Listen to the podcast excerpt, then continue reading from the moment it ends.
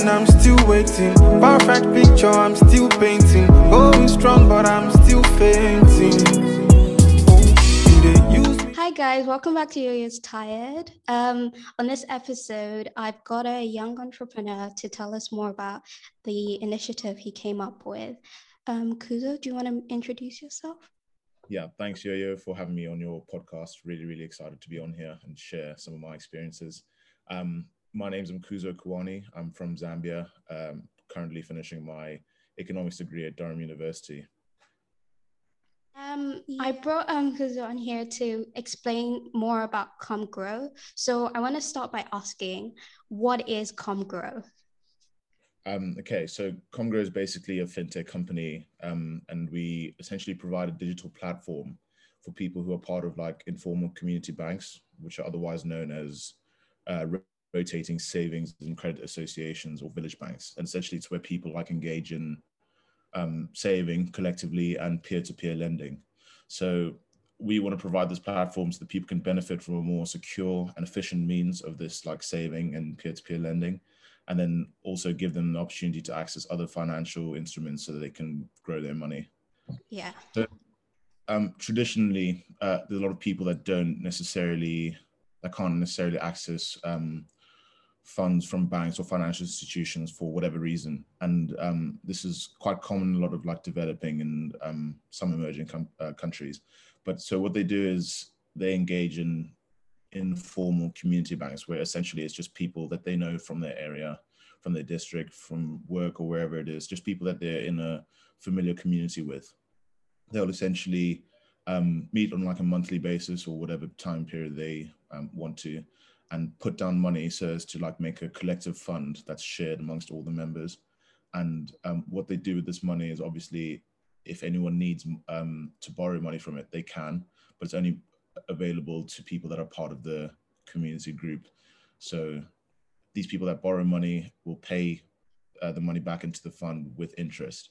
And essentially, every month you'll you have people borrowing money, but everyone's also saving money. So it kind of has like its own internal growth mechanism. And it ends up being a lot cheaper for them to borrow and save collectively than accessing money from a financial institution. And another benefit of it is that it's uncollateralized and it pretty much only functions on, you know, trust and peer pressure from the people in the group to make sure that if you do borrow money, um, you will be paying it back. Otherwise, you don't want someone, one of your neighbors coming around to you with a bat, which I'm sure they won't do, but know, one of the explain like banking outside of like financial institutions like traditional structures. And it's like existed for like hundreds of years. Like people have mm-hmm. been i think even since the beginning of like using money as a medium of exchange i think these structures have existed. And but what i want to know is like what is comgrow doing differently mm-hmm. from this like mechanism that's existed for hundreds of years? Yeah I'm, I'm glad that you mentioned how long the concept of uh, village banking has been around for, because um, that is very important. That you know, it's been something that's um, common and prevalent for ages, and just that a lot of people don't know about it. Um, and thank you for saying that again. But I just want to reiterate how uh, is not necessarily trying to change the village banking system, but rather make the existing processes and operations like more secure and more efficient so as to make the experience smoother running for all of those involved. So um, one can imagine how stressful and time consuming it must be to deal with like the hiccups of a, a brick and mortar type group. And I'll give you another contextual example. Um, if you have a group of 10 people that meet every month and physically transact money, and you have someone who's either recording all the transactions in a book or on an Excel spreadsheet, um, you can imagine like the kind of accounting errors that might come into play, um, you know, the issues. Um, all of these are like typical, um, typical, uh, you know, inefficiencies and like inaccuracies that you get from a brick and mortar type group. And so where ComGrow sees itself adding the most value in that sense is that we want to make an end-to-end solution that can easily do away with all of these issues and also facilitate, as I mentioned earlier, the user's access to like a multitude of other financial products and services. So it'll be as easy as your 10 people whipping up the application on their phone, doing all their necessary transactions. Everything's done digitally. All the records are there. You know, everything's on show. You know, all the inefficiencies and all the the burdens and um, the stress of being the person that's actually made the slight adding error and you know someone's losing money here someone's gaining money here all that kind of stuff is essentially done away with with the digital platform that we're trying to do uh, implement sorry so you're digitalizing something that has traditionally been done like through like uh, not in like informal methods and like you're trying to make make it more efficient. Exactly. Oh, okay. Yeah. okay so you're not you're not completely transforming it you're just evolving you're evolving i would say. Yeah. that's way to put it like to evolve it. And you know just as things get better over time we're trying to be the person that makes something that's could be very beneficial to a lot of people um better because i mean everything even now still has its own um, issues and you have people that are trying to be innovative and trying to make anything and everything that they can better. I think the two main things about being an entrepreneur that I've learned from the experiences that I've had and the you know things that I've read, um, podcasts that I've listened to, you're either going to create something completely new or make something that exists better. And I think we're trying to do the latter. So, what made you decide rather than like completely restructuring or completely transforming this idea and being like, oh, this is archaic, this has been here for too long? What made you mm-hmm. think rather than like completely transform this old system and make a new system, what made you think like, let's evolve this?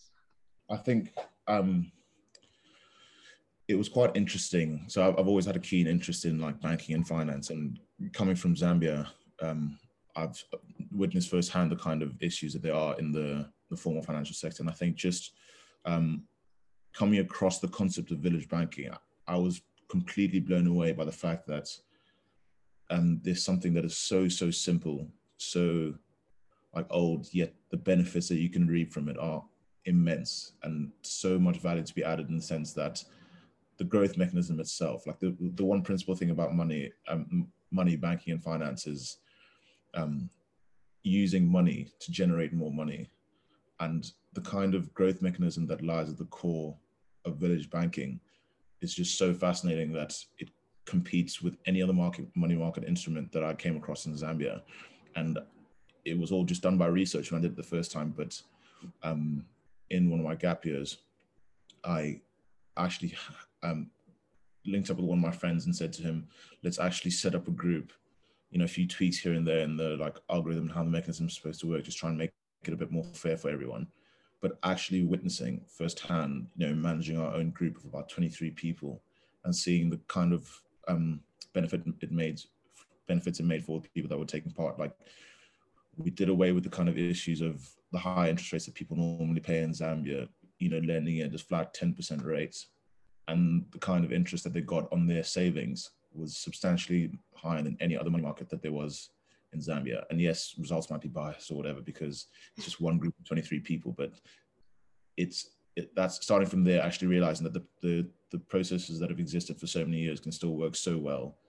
There must be something we can do to make it better and actually like squeeze out a little bit more for the people that are earning the money or um, drive down that interest rate a little bit lower so it's even cheaper for them to borrow. So, I mean, it was pretty obvious after we did it for ourselves firsthand that there's no point in trying to make something um, completely new if it was already working so well and had the potential to be even better. Thank you for that. Um, on the subject of like how you looked at the um, the Zambian um, banking system, what do you think like ComGrow adds to that system? okay, um, well, I think it, it goes without saying that like a country's banking system is only as good as its participants or only as strong as its participants. Um, and something I alluded to earlier, Zambia is a country where there's such a high dependence on borrowing, even though like the interest rates and the lending rates are amongst some of the highest in Africa, particularly uh, in the SADC region, Southern African Development Community region, where they're probably second only to Zimbabwe. And you know, high dependency on borrowing, high interest rates, like people obviously getting involved in this borrowing, enter into these bad cycles of credit and obviously then default on their loans.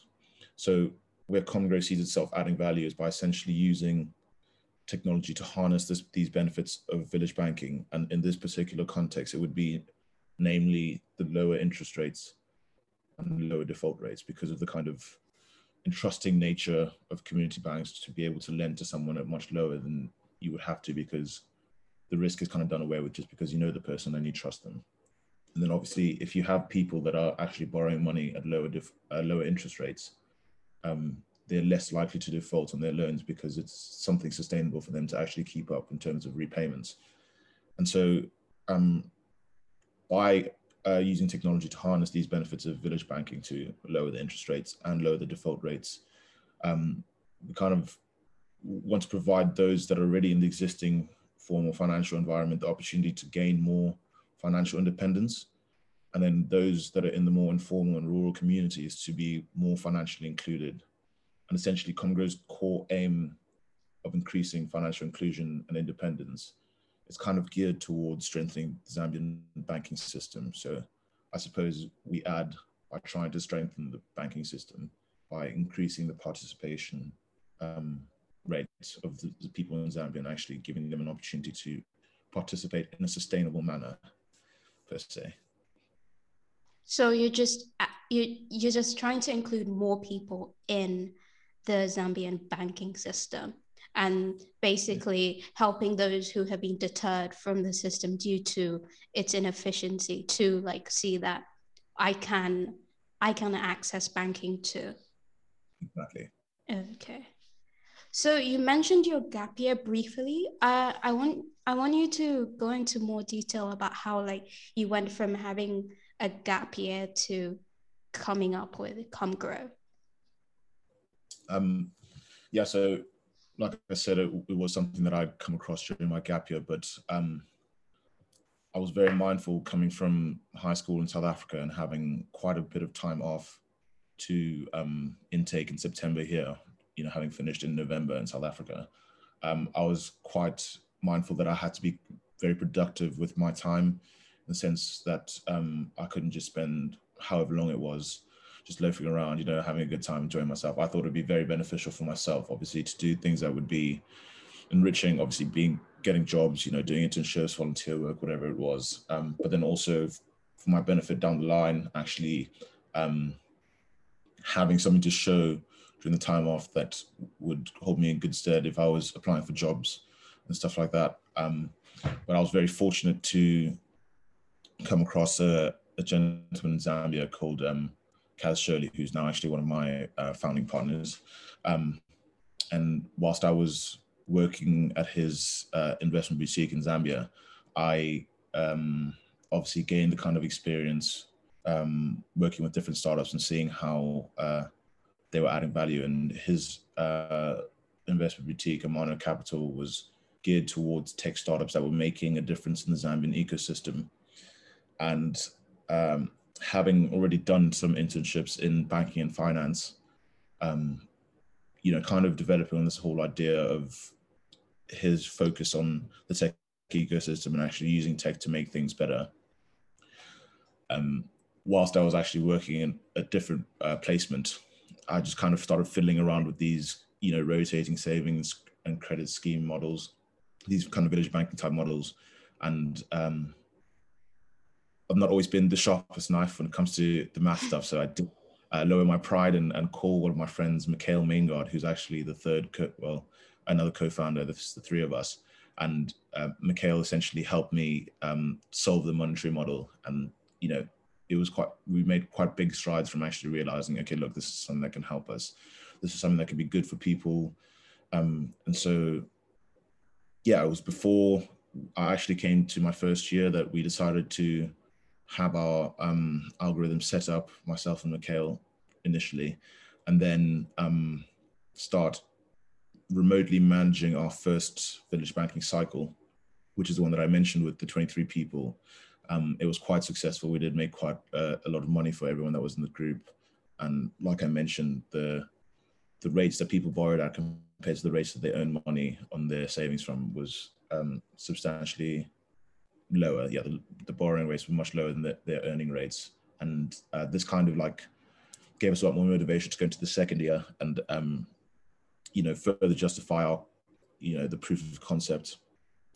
And um, second year ran from 2019 to 2020. Now, obviously, um, the pandemic kind of put things uh, to pause because we were still dealing with the kind of brick and mortar type thing where we had people meeting on a monthly basis, physically transacting, everything managed on a WhatsApp group, Excel spreadsheet, etc.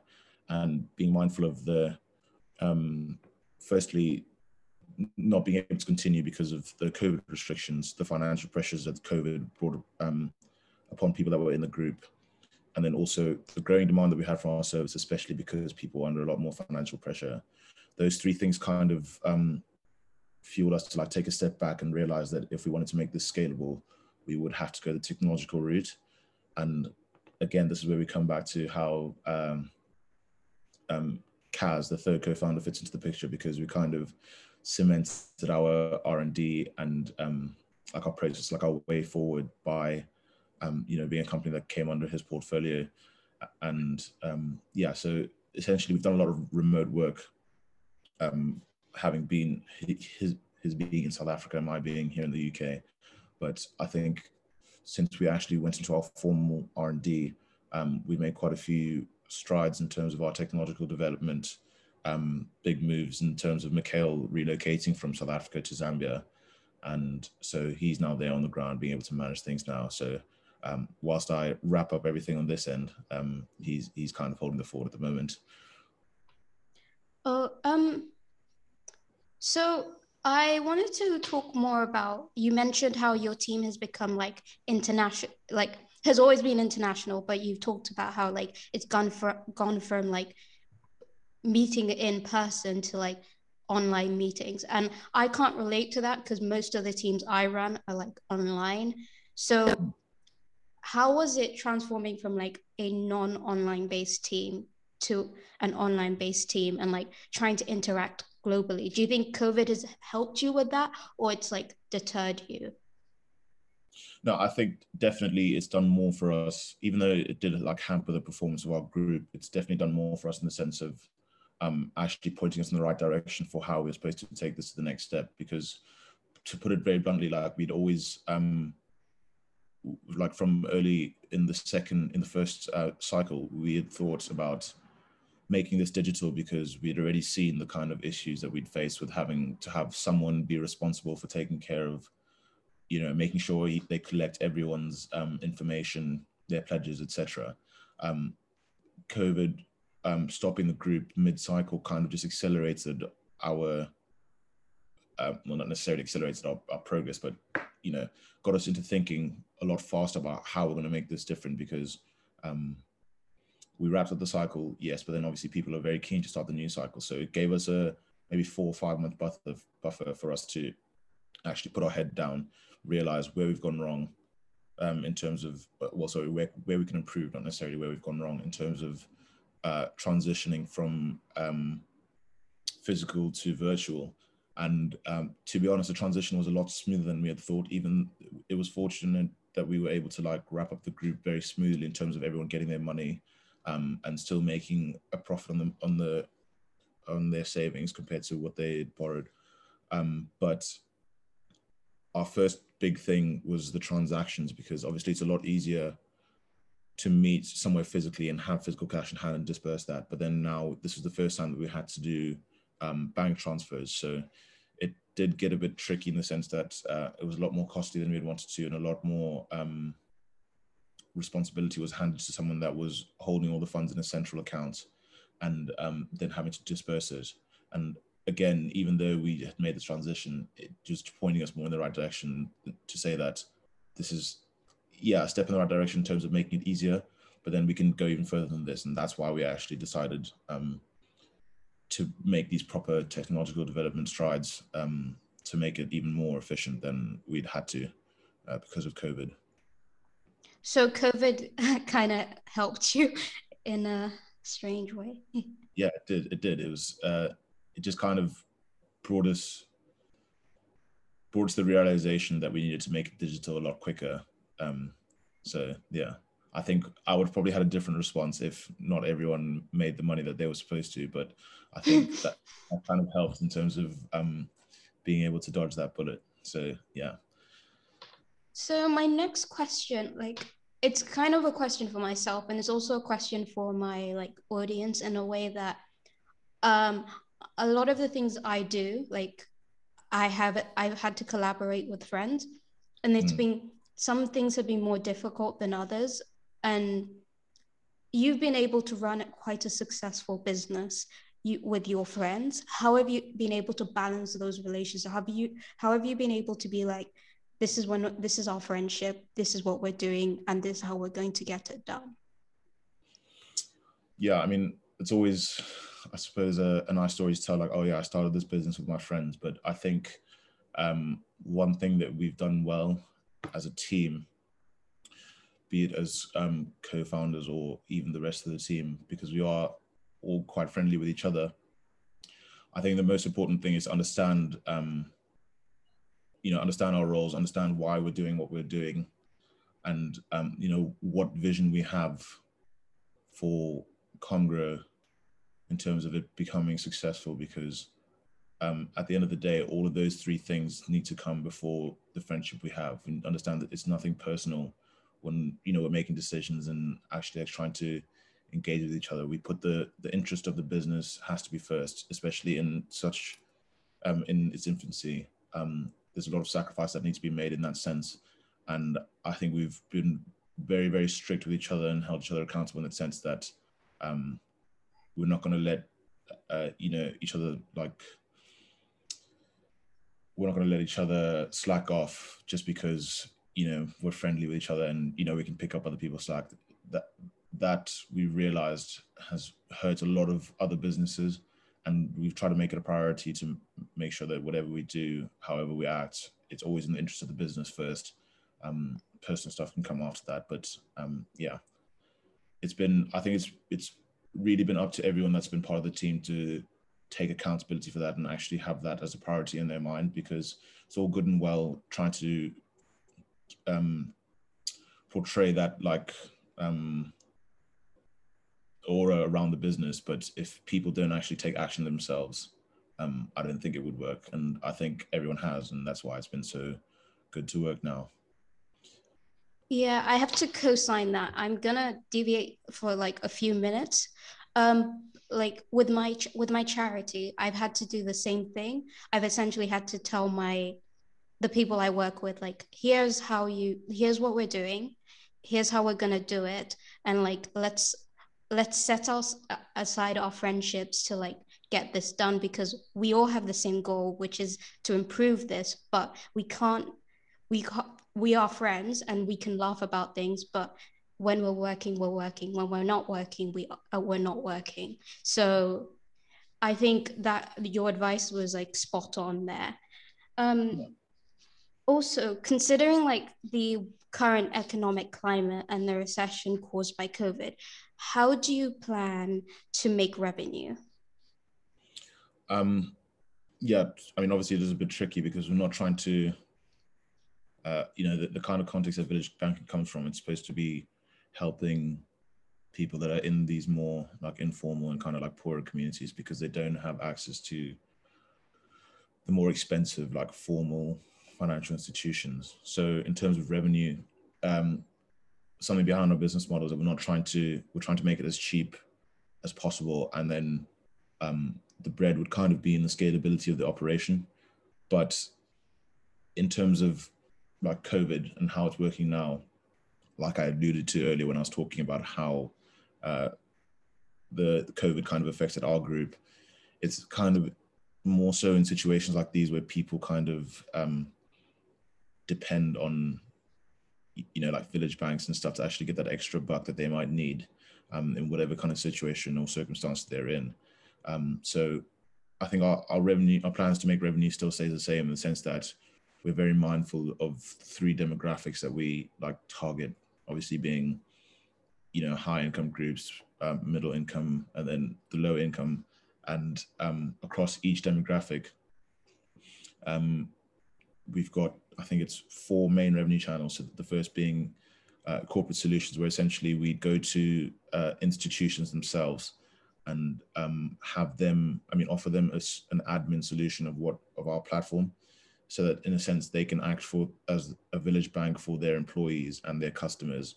And the thinking behind that is because obviously village banking works because of its entrusting nature. That's the kind of like core um, driver behind it. And what better place to go to somewhere that already has an existing community like a, um, a shop or a, um, a bank itself. Do you know what I mean? You've already got people that are in there. Um, they're kind of like set in the sense that they know the kind of people that are participating because of the um, revenue that they're earning every month. They know like how much they'd be able to borrow, how much they'd be able to pay back, etc. Um, another a revenue channel would be service fees, where essentially we'd um, take a portion of the interest that people would repay um, on their loans, and this would just be for like standard individual groups. And then um, two other main drivers would be uh, strategic partnerships, where essentially we would enter into these partnerships on a rev- revenue sharing basis with um, other financial institutions in order to facilitate this wider range of um, products for people that are using our platforms. And then um, the other would be data analytics, which is a very, very key driver for what would be the necessary stakeholders who'd want to partake in this like um, credit um, industry. Um, you mentioned that you you you're trying to introduce village banking to like high income and like businesses and things like that. But do you not find that with businesses, they're more entrusting of the formal banking systems that exist? Mm, yeah. So, um, sorry, I, would, maybe I wasn't a bit clear in that sense, but it wouldn't necessarily be for um, the businesses to be partaking from it. It would be more that another problem that we kind of be solving in this sense would be the kind of thing of like payday loans. So I'm sure you can imagine how, um. how for uh, let's say a Tesco that has 200 employees, and um, instead of having these 200 employees, like 100 of them each month saying, "Oh, can I get an advance on my loan? I mean, on my um, salary or whatever it is." If they just had this internal um, like banking mechanism where people would be able to like save money and then borrow from each other, you kind of take away the burden of having to uh, the Tesco itself having to like offer this money in these payday loans because they can just like borrow and lend from each other. And you know that if any of them default, the, the employer, being Tesco, would be able to um, collateralize it against the actual future earnings of the employee. So in a sense, it's not necessarily anything to do with the business itself wanting to get money, but more being able to service its clients, its employees firstly, and its like regular creditor clients who would probably be probably benefit from um, access to a credit um, instrument like this, which would help improve their cash flow in a sense. So yeah, it, it's more from an internal perspective more than an external way of the business getting funds, rather for them to provide funds for their um, regular, with their employees and their regular customers. Okay, sorry, I misunderstood the thing. Thank you for clarifying. Um, I also wanted to touch on something um, in an earlier conversation we had. You talked about how a famous quote, I think you said your dad told you, which was that what you would rather have um, um, a million people each giving you one dollar than one person giving you one million dollars. I'm reluctant to give him credit for that because I'm sure he stole that from someone else. But um, kind of runs in the family. You might say that um, he is a banker by profession. So um, and he his like the institutions that he worked with mainly kind of did deal with um, more middle income to lower income uh, clients. That's that was mainly their client base and um, one thing that he recognized, obviously being someone who I'd consider my mentor in that sense from the banking side, you know, amongst other things. But um, when he said, he mentioned this quote to me, one person giving you, sorry, 1 million people each giving you $1 is more valuable than one person giving you uh, a million dollars. I mean, simple premise that both that like more values to be created from both ends when you have those million people each giving you one dollar simply because um, and if we relate it to a ComGrow perspective or ComGrow context rather, the growth mechanism, the growth mechanism lies in the scalability of the operation. So if you have 1 million people each saving a dollar a month and a few people don't save that money, you still got nine hundred ninety nine thousand nine hundred ninety seven dollars. Do you know what I mean? That's still close to a million. But if you only have one person saving one million dollars every month, and they don't save that one month, you're losing out on a million dollars, which um, I don't have to say is a lot more than losing out on three dollars. So um, in, in that sense, obviously value is being created like from your business point of view, and then obviously from other people, because if that one person only has themselves to rely on, um, they're not really of much use to themselves if they don't have that money. Whereas if you have a few people that don't have their dollars, but you've got 999,997 others, you know, they've got that, those many other people and those many other dollars to like rely on, which is better value for them. So yeah, I think the, it's a very, very um, interesting quote in the sense because uh, from a banking perspective, a value add perspective, and even from a ComGrow perspective, as I just um, demonstrated, I suppose, um, it is a much, much, better like business model to have, um, especially because of the value that can be added from both ends. I also believe businesses like that have more lo- longevity because mm. I think there's like a, ten- a tendency for businesses which run on the other model to be like trends and be like, oh, it's kind of a niche and how like people like one minute people want it, the next minute they don't. Well, mm. I think with things like that, they're necessities. People will always need those things. So I think it's a much better business model, profit wise and generally. I agree with you definitely. Yeah. Um what um I also want to ask, do you believe ComGrow and initiatives like ComGrow are the future of banking? Oh, big one, big question. I'd love to say yes, but um obviously we've not come up with anything new here. So I think it would be more fair and more accurate to say um, village banking and all its benefits have pu- proved obviously to make huge differences for those that need it most, um, especially as like the underlying theme has been those who are financially excluded that don't have access to these formal financial services. And um, as I mentioned, obviously we're harnessing the benefits of something like village banking, and we can see how it can go a long way to strengthening a banking system. So I wouldn't necessarily say that um, ComGrow and village banking is the future because it's something that's been around for a while, but definitely a step in the right direction in terms of being innovative and improving banking for all. Um, I think again, this goes back to like the thing about money, banking, finance. The only way to make it grow is to use money to make more money. So at the end of the day, all kind of like mechanisms are doing the same thing you know any kind of like financial instrument you have it's all pretty much doing the same thing using money to make more money but um if you can be if you can figure out ways to be more innovative in doing this um, which i think village banking does for a lot of people now uh, i think you would be able to say it's a step in the right direction for actually making the banking lives a lot of people um, a lot better I also want to ask on a personal note, I want to end on a personal note.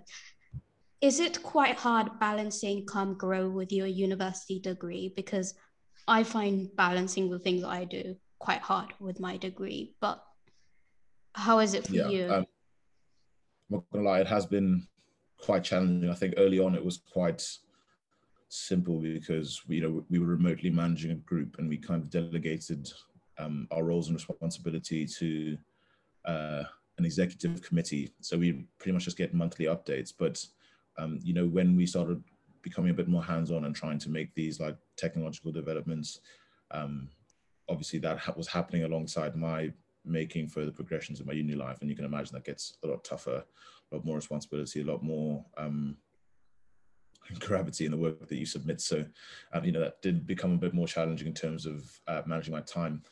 But uh, I think one thing that's really, really been uh, beneficial for me is the um, the team that we've had, and I think again this goes back to the whole, you know, friendship and like business kind of thing. I wouldn't necessarily say it's been attributed to the fact that, um, you know, I'm working with people that are my friends, but more uh, the fact that I'm working with people that have the same, um, you know, vision. We're kind of aligned in the same way that uh, where we want to see the business go. So I think we've been very, very good at supporting each other in like times of need. You know, there's obviously been times where I've not been able to um, fulfilled my role in the company as best as I could have because you know I had more pressing priorities with my degree, and the same thing has happened for the people that um, have been in the team. But I think we've been really good at um, you know supporting each other in that sense because at the end of the day we're all aligned in the sense that the the business comes first and it's nothing personal if I can't um, if I can't um, you know meet some of my deliverables now or whatever it is. But communication and actually being able to support each other has been a huge huge driver of um, what's been able to help me balance uh, my education and my work with ComGrow um, and I owe a lot of that to the team that I'm working with so yeah it seems like you have a really amazing team and they're working very hard. And I really love what ComGrow is doing. And I just have to commend you on everything you've done. And I also want to thank you for coming on um, Oyoyo's Tired to like explain to people more about like banking and finance and mm-hmm. like starting a business because I think this is something that's not many people who aren't in who aren't particularly interested in banking will understand as well. And i think this is going to give an insight to people who aren't as interested in it and they will find it interesting. Yeah awesome. Thank you i appreciate your your having me on here. I hope i haven't um confused a lot of people that do know a little bit about village banking with the kind of stuff that i said but um again i really appreciate you having me on to share a bit about my experiences and um about ComGrow Thank you for listening to Oyoyo's Tired. Um, we're gonna have new episodes. I know I've taken a long break, but it's because I'm trying to bring more better content. So thank you for listening.